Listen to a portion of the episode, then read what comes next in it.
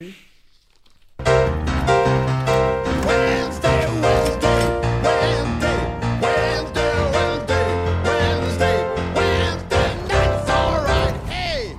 Isn't that supposed to be Saturday? What day is it today? Wednesday. Exactly. Welcome to Film Fight Club. I'm Glenn Falcon, for Falcon Screen, and we are joined by Sydney filmmaker Chris Evans. Yo. And very shortly, Virat Nehru, will be talking with us later in the program about the big film of the week, which was released on Monday. Weirdly, Monday? yeah, I, I have no idea why they released it on Monday. It's it's kind of interesting. I think in America they're releasing it on Tuesday so that it's out in time for July the fourth. Happy Fourth of July, everyone! And if Yeah. it's, it's and But- if it's July third now, so happy birthday, Tom Cruise. Right. that's that's ba- uh, basically analogous to releasing it. Sorry, my brain just died. Are releasing it. It's, it's a weird thing to release it on a Monday. When was the last time a film was released on a Monday? Ev- never, never. No, We- fil- films have never been released on a Monday, but like releasing it on Tuesday in America um, is kind of like releasing it on Wednesday in Australia. Yet they've we always get movies a day before America, two days really, when you factor in time differences, since they get films on Friday and we get them on Thursday. So strange phenomena that even though their movies being released over there on a Tuesday, uh, you know, we we're still getting it a day early, even you know, th- even though we don't have July the fourth. I don't know. I celebrate July Fourth, Uh, but, but, yeah. but not everyone I in don't Australia know does. where I'm going with this. Weird, uh, esoteric film nerdery, I, I suppose. Which is what you could say about parts of Spider-Man: Far From Home. no, There, there are elements that are very esoteric. uh, I'm but, referring but to the- not film nerdery. No, not at all. Um, in some respects, but we'll talk about that later in the program. We'll also be talking first, however, about the other big film in cinemas. the other thing Disney has taken over all our screens all with. Disney show this week. We're going to talk about Toy Story the fourth. Toy Story the Fourth, the film the Muppets movie made a joke about eight years ago that would never happen. It has now happened. Yep. Wow. So this is starring, of course, Tom Hanks and Tim Allen and John Ratzenberger and Joan Cusack and Christina Hendricks in a new role. And as I learnt by watching the credits, Timothy Dalton. Yeah, and um, he was in Toy Story three as well. Yes, he was the porcupine, Mr. Prickly Pants. Prickly Pants, yes. And Keanu Reeves as Duke Kaboom, Canada's best stuntman. Yeah. And this is a continuation of the Toy Story saga. The last one Really came, now? came what seven years ago? We thought it we no, thought, no, uh, nine years ago. Nine years. Wow, we thought it was all over. We said that three times now, and they're continuing on. This takes place a number of years after. No, I think everyone said it's all over, including Disney when Toy Story 3 came out. That was supposed to be what was special about that film, but surprise! This one's special the search too. for more money. the search for sp- no. Uh, this is just more of this, more of what we've seen before, but a bit of a different. As was Toy. Story 3. And it just had a massive. No, 2 was a nut. 2. I mean, you can make the argument that all sequels are remakes. 2 was different enough in that it, it addressed the big elephant in the room of this whole Toys Are Alive concept of what about kids getting, if the toys are alive, what happens when the kids stop playing with the toys? It gave enough to differentiate and deepen the series. Toy Story 3 was a, re- a remix and remake of Toy Story 2 with a traumatic ending, which was the best part of the film. And now comes Toy Story 4, which is again remixing elements of Toy Story 2 and 3. But Three was interesting in that it went much more into the psyche of how toys and respectively individuals would relate to others who they care for and respectively would care for them. The villain in that respect was much better articulated the villain in this one. We would describe the plot of this, um, but it, it really is a rehash of what we've seen in a lot of Toy Story films. It's the toys go out uh, trying to find one of their lost ones, um, all the while caring for the young child of the toys who do have children in this universe. Um, the main thing I'd say about this movie is. I, it doesn't need to exist, but I'm actually kind of glad it does because it's been nine years. It's long enough, and I'm fine for another installment in this universe because I enjoy it. I remember watching Toy Story when I was a kid. I remember Toy Story 2 and 3 when they came out, and there was nothing, it's a lot of detraction that there has been a great deal of time that has passed since we last saw this story. Well, I don't believe that only I don't think you believe this, but I don't believe that only new things are worthwhile. So I don't I don't buy that uh, just because it's been a decade means we need to have another Toy Story film. But I should note, despite my having been sort of relentlessly negative about this so far, it is uh, really well executed, and that's what it comes down to in the end. That like it's a, it's a good movie. Yeah, I should qualify what I said earlier in that it doesn't have the impact nearly of seeing it for the first time. No, or it doesn't have the impact of Toy Story 2 or, or- or 3. or the third time. But and if I had watched those the immediate 3 prior to watching this, I'd be bored out of my mind, but I'm glad I didn't. I it, I could have just gone back and watched Toy Story after 10 years not having seen it, but it's not terrible that there's a good sequel. I think, look, I think this film actually has a more original plot than Toy Story 3 because Toy Story 3 was essentially the same kind of premise of 2, which is that, like, the, the specifics have changed, but it's we're stuck in a place, we need to figure out how to escape, and there's toys there that are arguing, no, you should stay here with us. Toy Story 4 is a little bit more of a twist. Um, and deals with there were bits in three where they really try to shock you or scare you with how the toys are articulated and framed. This these ones actually did. They're playing on a lot of horror tropes, Yep. and uh, they're a little blatant about it sometimes. Kids might it's actually scared. fun to watch. Yeah. for as an adult, as someone who watched the first Toy Story when they were a kid and now can watch go to the cinema all in their lonesome and you'll not be scared by a not very scary but still hilariously funny film in some respects. On the subject of, of how things appear in the frame, this is actually a really well directed film. Um, first time for uh, directorial effort from longtime Pixar uh, story artist and writer Josh Cooley. Um, he did an amazing job. This is an incredibly executed action comedy. Sightlines are really clear and clean, um, and the action is quite complex. Um, it, it this really nails what the Toy Story films have been doing since the first one, which is these kind of heist film esque sequences of everyone has a special skill and they all come together um, in order to do something impossible for toys, and really playing with the scale of the toys. Um, it's also really really fast paced, but I think it gives moments enough time to breathe. I remember last year watching The Incredibles 2 and feeling that this movie was so hyperactive that I was just tuning out um, but no such problem here. It's, it's really well executed. We should probably talk about what it's about, just to be We- to, to, clear. cl- to clarify what it is about, uh, several years after the events of Toy Story, not several years after, um, nine pretty- years, Nine, nine years Exact- after. nine no, years after Toy Story three. No, not nine years after Toy Story Oh, right. 3. It was about, it's only a couple of years after Toy Story right. 3, if that. Because You're there right. is an allusion in Toy Story 3 to Bo Peep having gone away. It's never explained again. And he will learn a little bit more about at the beginning of the film about how her and Woody and the toys parted. And then several years later, we find ourselves on a road trip in an RV with um, a bunch of the new toys and the new young girl who loves playing with them. And of, as has been alluded to, happenstances ensue, and we and there's a and that we, people are separated. But there's also a new toy called Forky, who is voiced by what's his name from Arrested Development, Buster, Buster, Tony Hale. Yes, Tony Hale, uh, Buster, um, I'm a Monster Bluth. And uh, uh, much of the film takes place in this antique store where they encounter a number of characters, some confronting, some otherwise, who they have to contend with in order to get back to the Andy figure in this movie. It's ba- yeah, Bonnie from Toy Story three. Uh, it's basically Bonnie, yeah, sorry, Bonnie. Yeah, it's it's very reminiscent of um, Stinky Pete wanting Woody to stay with him in Toy Story two. But I think again, this film gives enough of a twist on it that I didn't feel, even though it felt familiar, that I was watching the same thing as the previous installment, like I did when I was watching Toy Story three.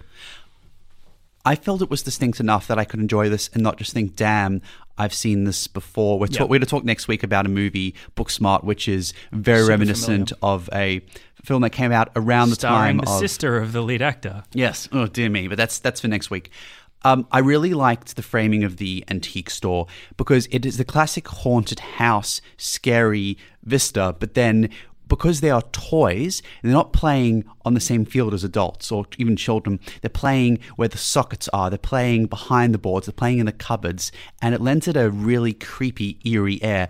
Yeah. But more than that, Antique stores are creepy. Let's be. Oh, they are, but um, uh, Cooley, one thing he's done really well is what I loved about the first film, and they kept it up for most part. There's not so much Toy Story 3, but the, we see.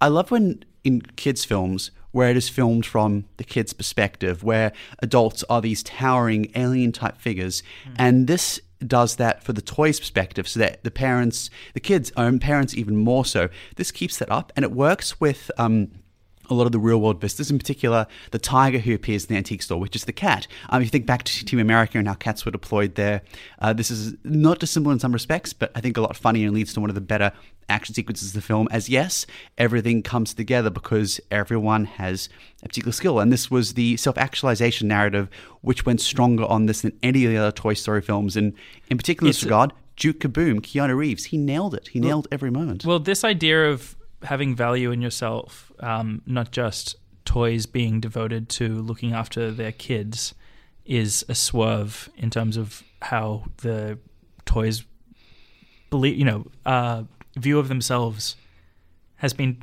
presented in the film so far. Um, I it, this this is really it's the build up to a big sentimental ending, um, and I feel a little bit like Pixar wanted to replicate the feeling of Toy Story three um, because that ending I think is famously uh, traumatic and tear jerking. Extremely relatable. Right. I think that Pixar wanted to emulate that, but I get a sense of a tail wags the dog kind of situation going on in terms of what characters are prioritized. Um, I don't feel like the film does enough to sell me on the ending. I don't want, I'm not going to go into spoilers here, but it represents a big shift in, in terms of how Woody's characterized. And I don't think the steps of his coming to the the decision he makes in this film are properly um, articulated. I don't I don't think that like for such a major shift in, in the series, I think you need to sell me on that more and, and the film really didn't do that. And uh, yeah, like in the ways to stop this from feeling emotionally false to the audience are withholding some of the characters that he has close relationships with, so you don't. Yeah, I, I, I like I said, it's a bit tail wags the dog. I think there's there's two really emotive sequences towards the end of the film. I actually enjoyed the first one in much more much more. I did tear up a little, I'm not gonna lie. And this was a very much a rehash of another very emotional scene in Toy Story 3. However, in that sequence, the characters this necessarily were very well introduced and were very well established. In this one, it necessitated a new character being brought in at a very late stage of proceedings, which doesn't have near the emotional effect. Yep. Um, regarding Woody's arc, I see I, I can theorize and logically work out in my mind how he got there. I don't believe that I- don't believe it was articulated. Yeah. And the reason you beat me to it is simply that the mainstay characters of this universe who we've come to know and come to relate to and who we've known Woody to strongly relate to, we've seen this best, still best in the Woody Buzz arc in the first Toy Story film, simply that they're not present for a lot of the film. We don't get to know these characters we really love. And they I- try to I- shoehorn it in. In Toy Story 3, It's much more natural this- progression. You see this to an extent. Um, Buzz has a bit of a gimmicky storyline involving Spanish Buzz. I still think this was handled much better than Buzz's inner voice storyline in this, which was a bit of a throwaway bit which they already covered in the first and second film. So Buzz, one of the main characters in this universe, is incredibly shortchanged. And I'd say the same for the John Ratzenberg character Pig, who's in every uh, Pixar film, and a number of the others. All of it. This is very much focused on new characters as opposed to the originals. The thing is, again, if you think about it, they're all you know remixes of ideas we've seen in the previous films. Duke Kaboom's lack of belief in himself is sort of like Buzz thinking, you know, what's the worth of me? I can't even fly out the window in Toy Story One. Uh, the the most emotionally affecting side plot of this film is about a character introduced as a villain who it turns out you know think just wants to be loved and her character, the the character of Gabby, is very reminiscent of the big tear jerking sequence of Toy Story 2 about Jessie's memories of when she was loved. The one new character that I think is introducing something new is Forky because it gets at the idea that kids will really um, project onto and come to love anything. You don't need to be a really elaborate toy. Um, you don't need to be special in the ways that sometimes these toys think they have to be in order to be loved. Forky, I liked Forky as a character. I feel they would have cast ideally Alan Tudyk if he'd been available. Or agreed to do it. Tony but- Hale was which good was in enough. to say. Is in this version on Tony Hale. Um, the actualization this particular character goes through, having only been alive, Hmm. what a matter of hours, days, is one of the better parts of the film. In terms of the quote unquote villain in this movie, we got such a better backstory for the equivalent villain in both the second and third Toy Story films. This is such a blatant rehash of it.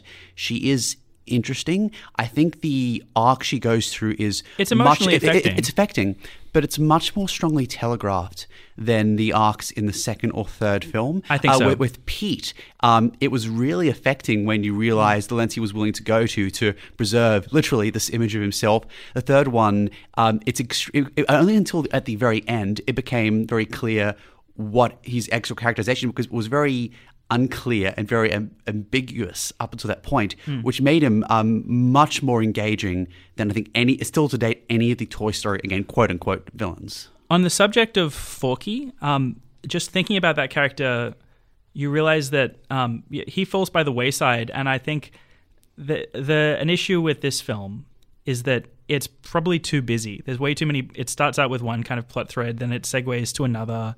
Then you know there's this whole setting of this kid's playground, um, which kind of why is it there? where does it? It doesn't. You think that's being built up to have some kind of relevance for the plot, but it, it doesn't really.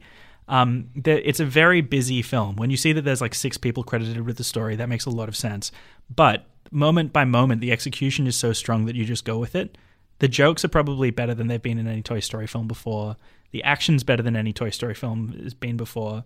I just think um, I wouldn't say the jokes are that funny. I you don't think Duke the- Kaboom is hilarious. Oh, okay. The gags as opposed to the one-liners. Duke Yeah, not so much the one-liners, but the concepts was was hilarious. Was excellent. But Duke Duke Kaboom went into something which none of the other Toy Story films, strangely, have actually gone into, which is the disparity between how we view toys and how commercial advertising views toys in a pretty funny, hilarious sequence. And I'm, I'm actually surprised this wasn't a thread that was more pursued, Hmm. given that, that it's, a new element to the whole toy universe. Oh, so just on the matter of toys, these toys, even for the 90s, the toys in their modeling were pretty dated, which was fine. Hmm. Um, there was a, a classical feel to it. The toys haven't really updated. And I appreciate it's being made by the same folks who had the same childhoods, but why aren't we having more modern toys That's true. in this universe at all? I mean, I Uh, well- appreciate there's no little GI men anymore, but at the same time, we, there's there's a there's a, There's a big focus on classic toys. Hasbro have done uh, have made huge strides in the past 10, 20 years. Well, actually, if we're going to go down that that doorway, why the hell is there a Toy Story? Because Toy Story has been since Toy Story 2 about the fear of being abandoned. Why is there a Toy Story movie made in 2019 where the kids don't play with iPads? That's the real ter- existential Don't terror. phones? No phones or iPads. If you look at what parents do these days, it's always like, you know, Katie, go go play your iPad.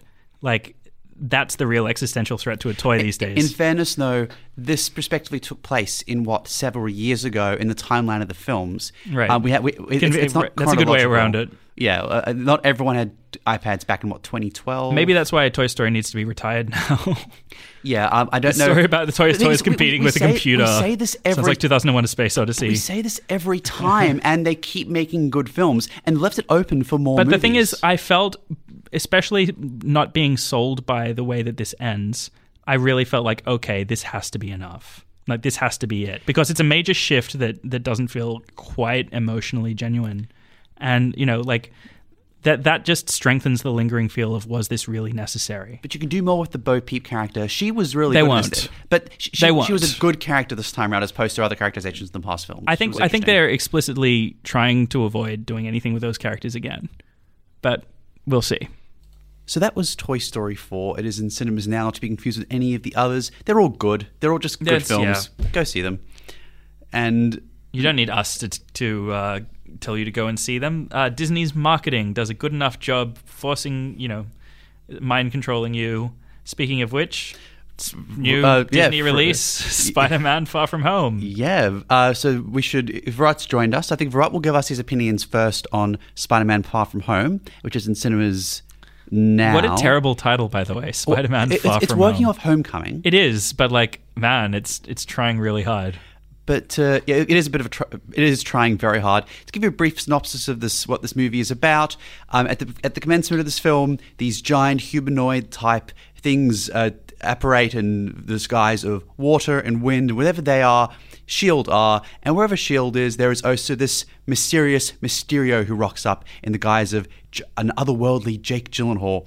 Of course, Peter Parker, who just wants to go on his school vacation across Europe, is roped in to deal with this, and things spiral from there as European cities come in the crossfire.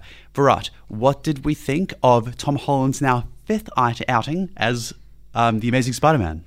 Well, I, I would admit, uh, off the bat, for whatever my hatred towards Marvel and other corporate franchisee in the superhero era, uh, Spider-Man is probably the most palatable and most digestible of the superheroes that I've come across. Mainly because it's probably the most sincere out of all the outings Marvel has tried to make. It still is acknowledging its own flaws.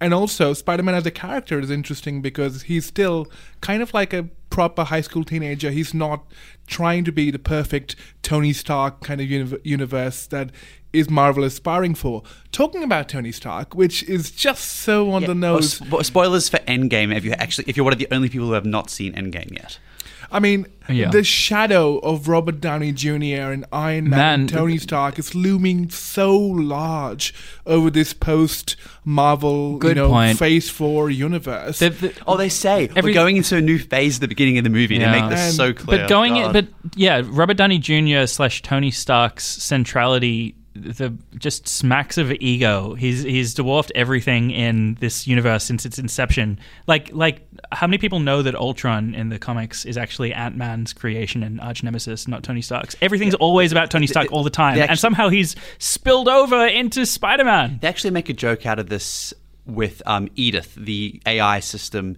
which they create, My issue with it is that I don't mind that Tony Stark looming big over this universe, but they mix up the idea of how Peter Parker sees himself in relation to Iron Man with a more consistent arc through the comics of Peter Parker wanting to be quote unquote the friendly neighborhood Spider Man, which he says way too many times through this film, and wanting to be a part of the big superhero league, part of the Avengers.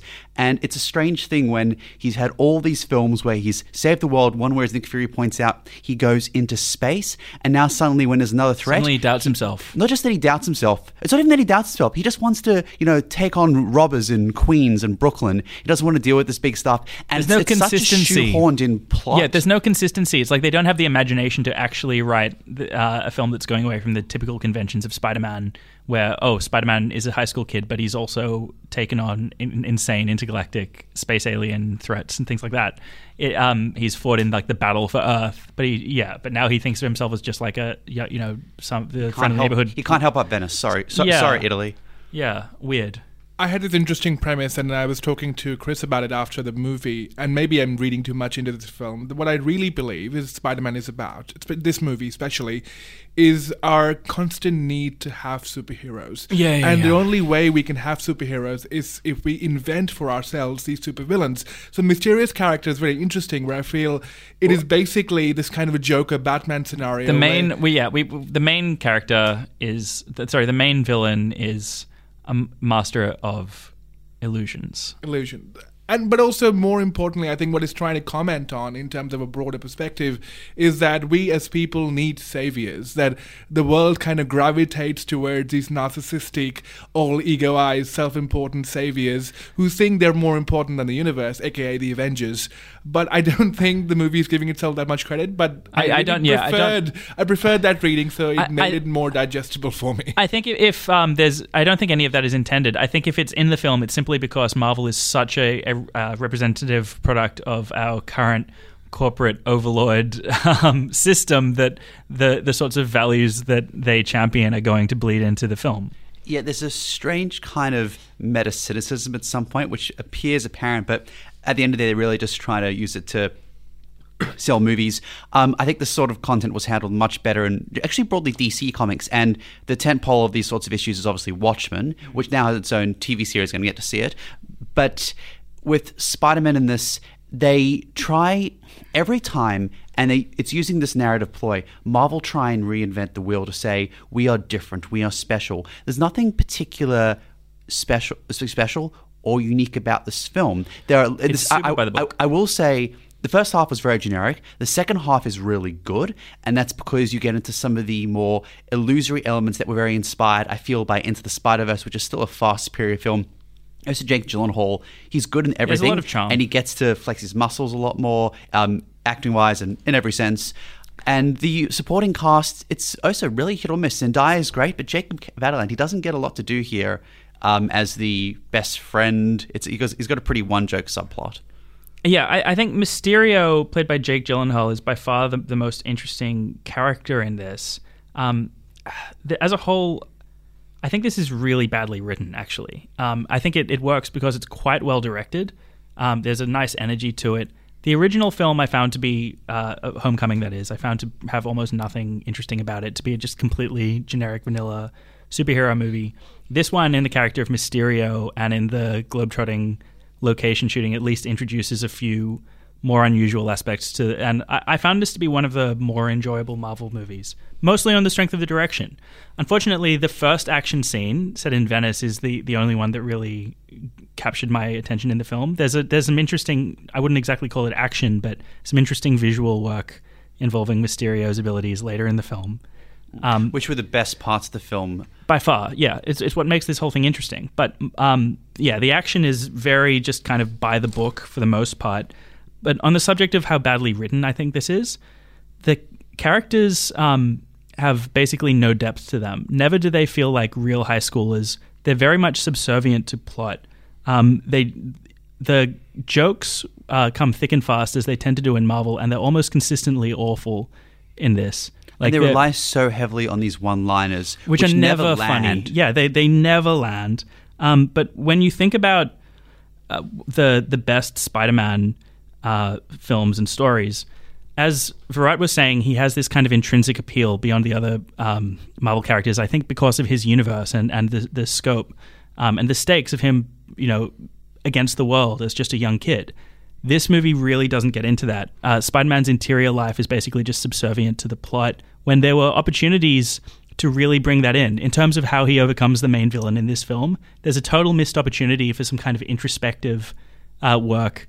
Of, you know, which we even saw in Homecoming in the the moment where they recreated from the comic Spider-Man lifting the steel that's pinning him down. In this, yeah, Spider-Man's interior life is barely there compared to something like Spider-Man 2 or Into the Spider-Verse where you really feel the stakes and the scope and it makes this whole thing feel small, like a TV episode.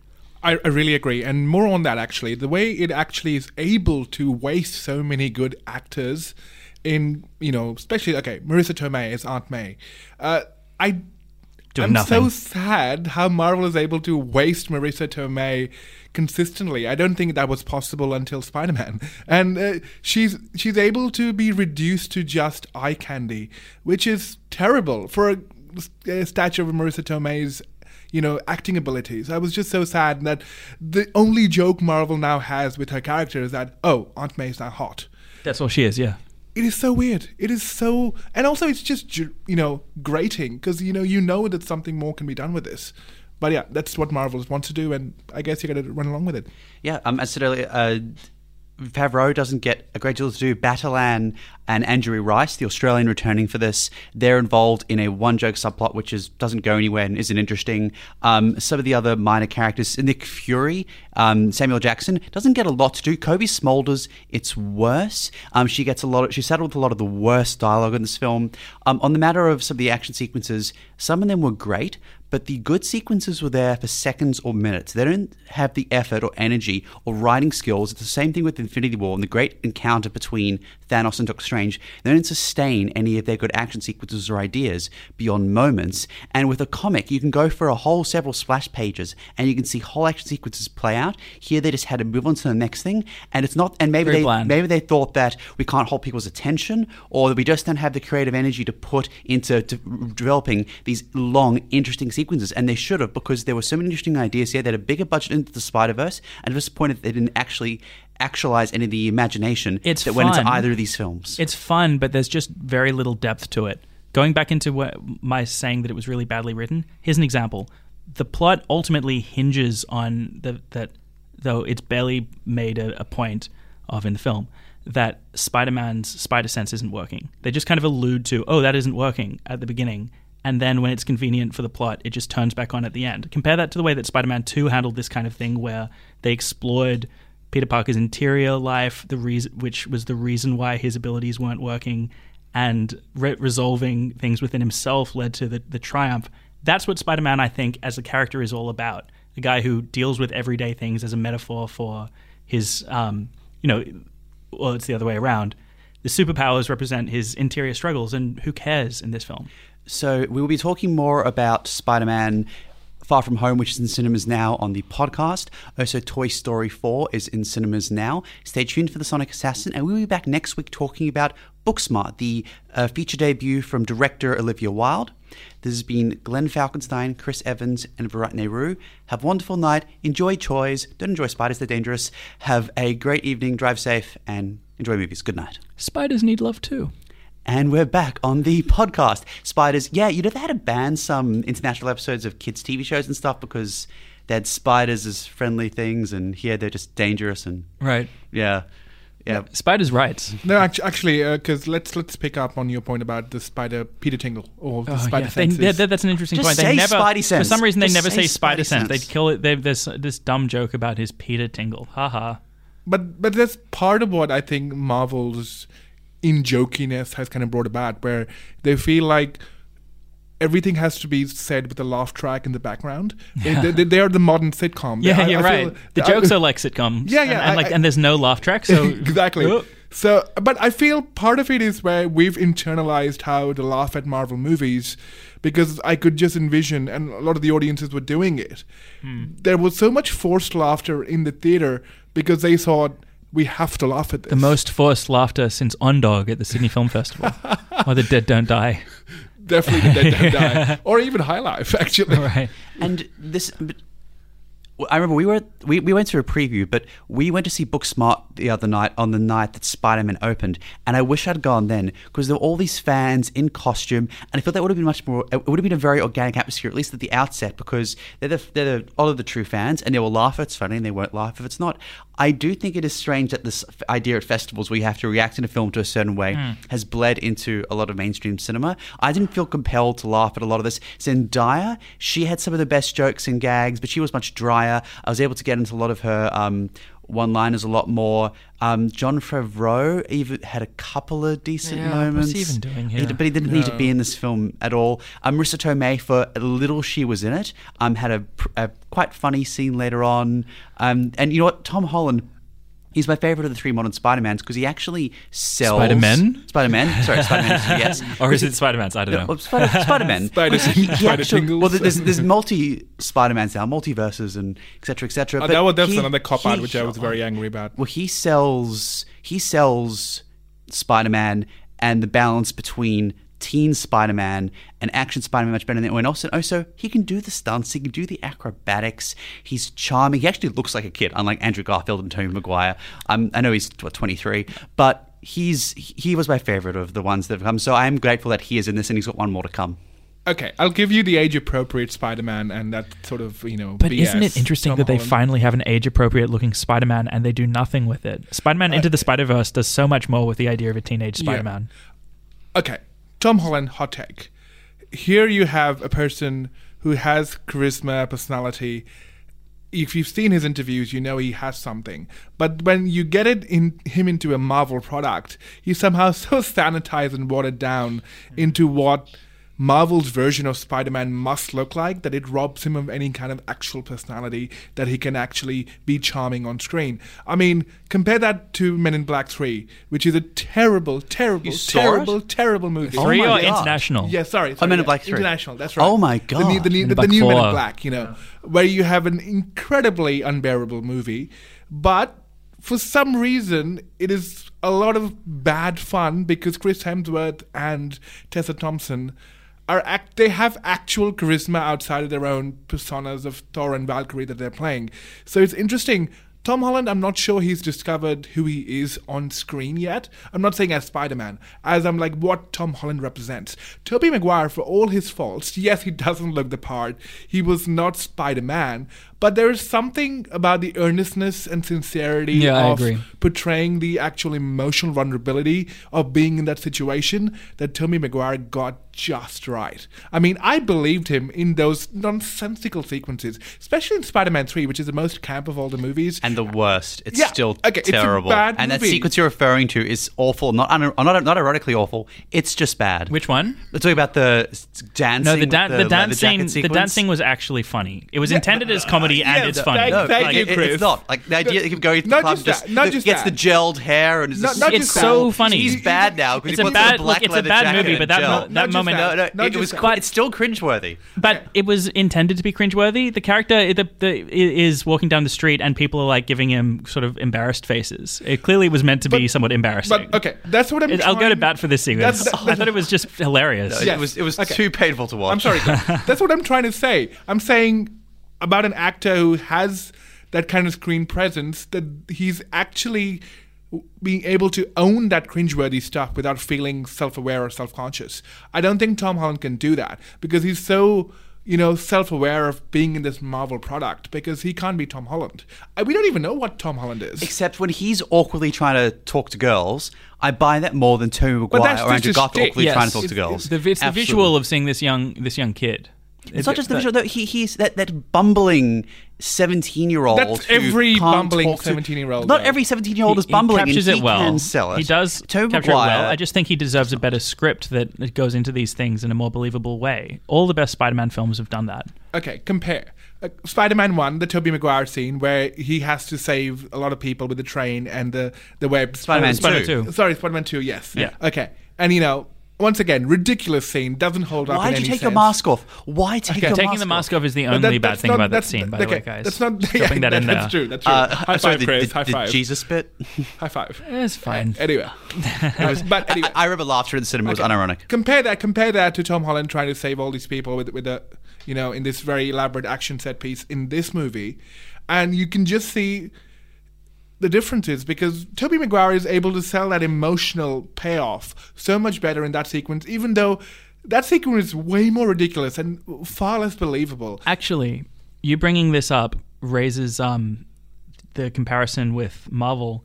Um, yeah, it it raises back this feeling I've had that in the Marvel films barely care about average bystanders, the people on the street. It's always about you know, oh, our superheroes are in threat, are under under threat. I- I- I- yeah, I And totally no one dies. no one I- I- dies. I- it, there's barely a focus on I need to protect the No, people no, of New York. I, I totally agree. I mean, we as In this new common people do not matter in the Marvel universe. Yeah. Uh, and case in point, uh, especially about how the people who were, you know, erased uh, due to events in The blip. Endgame. Uh, can we talk about the blip?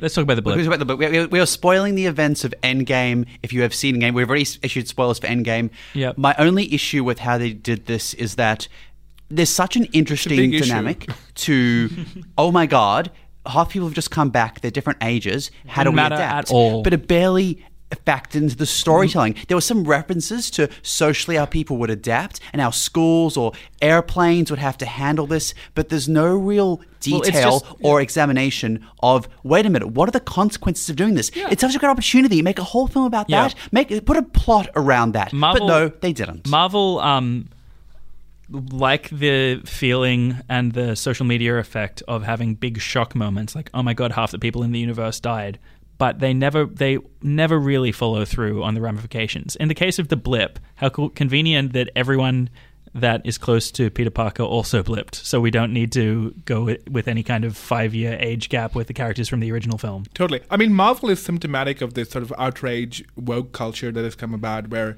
you just kind of talk about the periphery of things, and if as soon as things become too emotionally hard to deal with, it becomes like, whoa, you know, can't deal with it. You know, people people won't be able to handle And it. they, so- they did deal with one older character and how they would relate to teenagers of their own age. but who are and that was handled older. terribly as well. An idea Chanel. Well, I was talking about this with Chanel before recording this. My girlfriend, who's been on the show before, and uh, for those who are just listening now, um, yeah, th- we were saying, wouldn't it have been interesting because she barely did anything in the first film? If instead of MJ being played by Zendaya, uh, MJ was like some little girl Spider-Man rescued in the first film. Now suddenly she's in his class. Yeah. Something like Right, anything yeah. like that to give the sense of that characters in this Oh. film also were affected by the blip. Okay. This what I was about to say regarding MJ, I initially thought would be a criticism, but then I realized no, it's actually one of the film's greatest recommendations. At the end of the f- Homecoming, we just find out who MJ is. Suddenly now he's in love with her. He want, he has a crush on her, and I was thought, wait a minute. We, Where did that come from? Where did that come from? But that didn't bother me because It's fine, It he's a jumps, teenager. But it jumps between uh, s- scenes and episodes like a comic does. But better than that, what no one's talking about in terms of Spider-Man, purely in a technical sense, it's scene transitions. The way the film plays out plays it like you're flipping through the pages of a comic because it's not situational. If a character is moving in one scene, they'll be moving in the next shot in a different location, and you can jump between different areas. In that way, it's much more seamless. It allows for more storytelling. So for It's this, I kinetic. give the film it's kinetic. I give the film a lot of credit. The direction is really the saving grace, and the direction is what makes the film so fun to watch. Everything else, if you uh, stop to think about it, is very poor. It's it just works on the scene by scene level. But no, the the way I mean, the way they would the jump moment by moment, I should say, as far as direction goes. and I obviously it gets a little bit harder to believe the more and more these individuals keep running into these big happenstances and Spider-Man type things and Spider-Man. It's- yeah, it's and convenient. Martin Starr could sell it in the first movie, but he's not given a lot to do here. Uh, his scripting is very poor and lax. He's the standard frustrated, angry, mopey teacher and who was actually very much like some of the teachers who were he, who were he's it, what the character he played in Freaks and Geeks. Some of the characters in that series um, that was where the archetype came from, and now he's portraying one of these figures. Um, a lot of the mainstays of the first film were really good. Don't get a lot to do here, and also it's the I'm glad they gave Peter Parker some characterization. It's a big thing, the Dark Knight effect, where we want to build this great universe, but we're not going to bother developing our main character. It's just that they went for this title trope of Spider Man, which would have been fine if none of the Avengers films existed. But no, um, we have to lean into, like Amazing Spider Man did, this classic Spider Man story.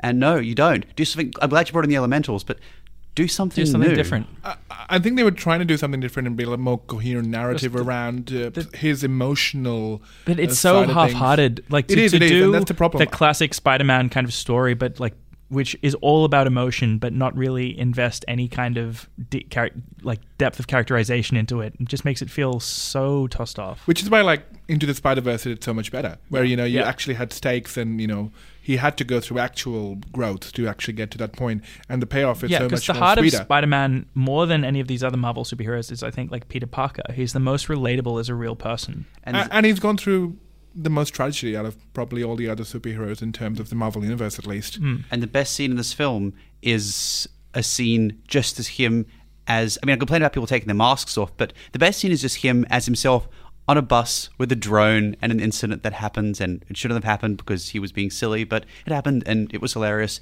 And the sequences where it was a um, bit of an Iron Man 3 situation too for a lot of it, where he's not in traditional Spider-Man gear, but he has to work as a semi-equipped Peter Parker which I didn't mind. Um, so like Daredevil season two, which used that, which more series now using that theme to great effect, where they won't give us the iconic images of the individual, but they will show them having to work not so much as their alter egos, but as themselves, but with some of their abilities and equipment intact, which I liked. One thing I would give in terms of uh, the plotting and the scripting was the actual characterization of the villain template. Now, the villain template is much more contemporary update on what uh, the usual threats are used to be, and it's something much more believable in this universe and in our current times and what villains can do. So that is Spider-Man: Far From Home. It is in cinemas now. Happy Fourth of July, and as is Toy America. Story Four. Uh, yeah, so that's our Disney. Hopefully, no more Disney for a while. Maybe is Booksmart Disney? I don't think No, so. it's not. No, it's uh, not. Yeah, It's but- Universal. But, the Lion King looms. Oh, July 17th. Yeah. God, are we, are we covering the Lion King? Uh, I guess it depends on whether they send us free tickets. The biggest superstar in the world, Shah Rukh Khan, is dubbing it in India in the Hindi version, which is going to be weird as Mufasa. I, oh, that's interesting. Yeah. I could see that. Yeah. Just, I, I don't- A lot don't of Indians it. are suddenly very interested in the Lion King. We don't need this. Do we need this movie? We'll but find did out. we need uh, the two films we spoke about today? Probably not. Disney is the master of getting you to see things that are really, really unnecessary. Well, Far From Home did can make the best well. argument that it was a film that you know had a Yeah. s- trajectory. yeah. Yeah. So those are for two films you don't necessarily need, but you may want. Um, Not yeah. the films you need, but the ones you deserve. yeah Oh, that's that, that Harsh. that's harsh. That, that's very harsh. We'll be back next week talking about Booksmart, and which we're keen to talk about. I think we can fill Yeah, there's a a whole lot to say out. on that one. I think. Yeah, Yeah. Yeah, It's yeah, got a actually. lot of buzz. It's got a lot of good things about it, and there's a lot of detractions. Yeah, We will- we'll cover both. But Yeah. it's it's a it's a movie to talk about, which we haven't had. So talk about the movies. Yeah. So this has been yeah, Don't just be a passive sheep, man. yeah, just make up your about the movies, make up your own mind. you know. Should Anyway, just get into the. We, we, we will get into Booksmart. Have a wonderful, wonderful night. have a wonderful life. a wonderful life. Be happy. It's a wonderful life. be life. movies. That's a good movie. We should talk about. We should talk about movies like that. Yeah, we should we should do a retro episode. For sh- yeah, Yeah. absolutely. like pre fifties. We never talk about pre fifties movies. we ever. should. We Yeah, should. we should. We I, should. I gladly get into uh, Billy Wilder and oh god, uh, Frank Capra and George Stevens and we should all have this a era. we should have a criterion And fight. Slubitch. Yeah, let's do it. Let's do it. We'll, we'll be back in the coming week with one of those episodes too. Have a wonderful night. Enjoy life. Have a wonderful life. It's a wonderful life. Good night. Good day. Good day. Good day, sir. Good day. Good day. Good day. Day, sir. Day, sir.